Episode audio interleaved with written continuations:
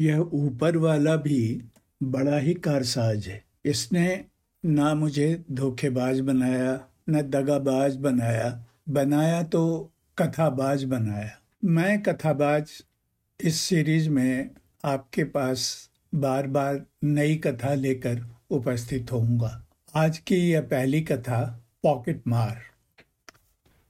यूँ तो गर्मी की छुट्टियों में वैसे भी घर में गहमा गहमी रहती थी। जब मेरी बहनें आ जाती थी, वैसे मैं अकेला अपने दादा और दादी के साथ यहाँ रहता था। पर आज की गहमा गहमी कुछ अलग ही थी, होनी भी थी। आज मेरी बहन मंजू के गुड्डे की शादी, मेरी पड़ोस की मिन्नी की गुड़िया के साथ जो होनी थी, अंजू, कम्मू, मंजू और मिन्नी, ये सभी गहरे वाले घर में पाँव पसारे गुड़िया के साथ श्रृंगार में व्यस्त थी मैं दरवाजे पे खड़ा, एक आकुल दर्शक भर था। कोई अपनी व्यस्तता छोड़ आँखें उठा देखने को भी राज़ी नहीं था। उपेक्षित सा मैं आखिर अनुरोध कर ही बैठा।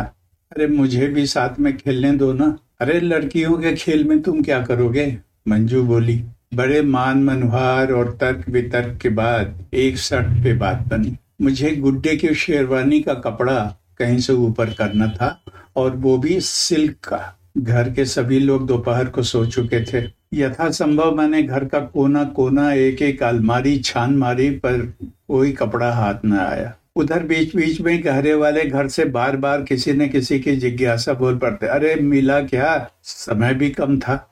कब कपड़ा मिलेगा, कब शेरवानी मिलेगी और कब दुल्हा पहनेगा और कब बारात लगेगी। कर क्या रहे हो? मैं तभी टीम में रख नहीं रही थी। और नन्ही जान उम्र ही क्या थी? दस साल। और मानसिक तनाव इतना कि बस पूछो मत। थक कर दालान में लगे चौकी पर बैठा मैं सोच में डूबा था। ना कोई राह, ना कोई उम्मीद। तभी अचानक मेरी नज़र खूंटी पे टंगे बाबूजी के भागलपुरी सिल्क के कुर्ते पे जाके अटक गई। वो तो सब ठीक है। पर कहीं से कपड़ा तो नहीं निकाल सकते कुर्ते में से। बड़ी हसरत से मैं उस कुर्ते का निरीक्षण कर रहा था। अनजाने में जो कुर्ते को पलटा तो दिमाग कौंध गया। उन दिनों दर्जी बहुत ईमानदार होते थे। जेब के अंदर भी वही कपड़ा लगाते थे और वह भी पूरी उदारता से काम बन गया। कैंची लाकर जेब के पीछे का कपड़ा निकाला और एक विजयी मुस्कान के साथ गहरे घर की ओर दौड़ा। सबकी आँखों में सम्मान का भाव देख बड़ी संतुष्टि मिली। इस योग ने बारात में जाने की पुष्टि कर दी। पर थोड़ी ही देर बाद फरमाइश का दायरा बढ़ा। भैया, इस कपड़े में तो पजामा ही बन पाया। ये ऊपर का भी तो बनना है। मैचिंग या कोई इसी का कोई टुकड़ा और लेके आओ। खैर, दूसरी जेब अभी बची थी। आनंद फानंद में कपड़ा आ गया। शेरवानी भी बनी, बारात भी लगी। पर मेरा मन इसी बात से सशंकित कि सुबह जब बाबूजी घूमने जाते समय कुर्ता पहनेंगे, तब क्या होगा? सुबह मैं इसी आशंका में, भयभीत इधर उधर में होता रहा। बाबूजी घूमने चले गए।